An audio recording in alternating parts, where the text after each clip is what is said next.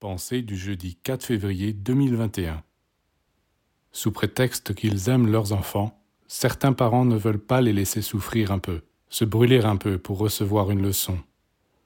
Au moindre petit incident, ils sont là pour tout arranger, afin qu'ils n'aient pas à supporter les conséquences de leurs actes.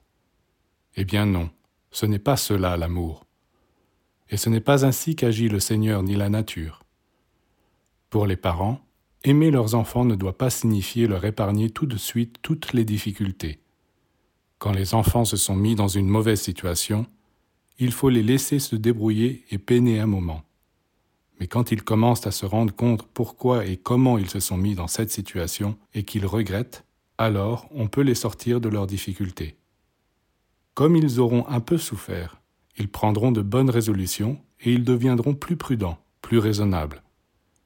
Les parents qui n'agissent pas ainsi non seulement ne font pas de bien à leurs enfants, mais ils les encouragent dans la voie de la faiblesse et de la méchanceté.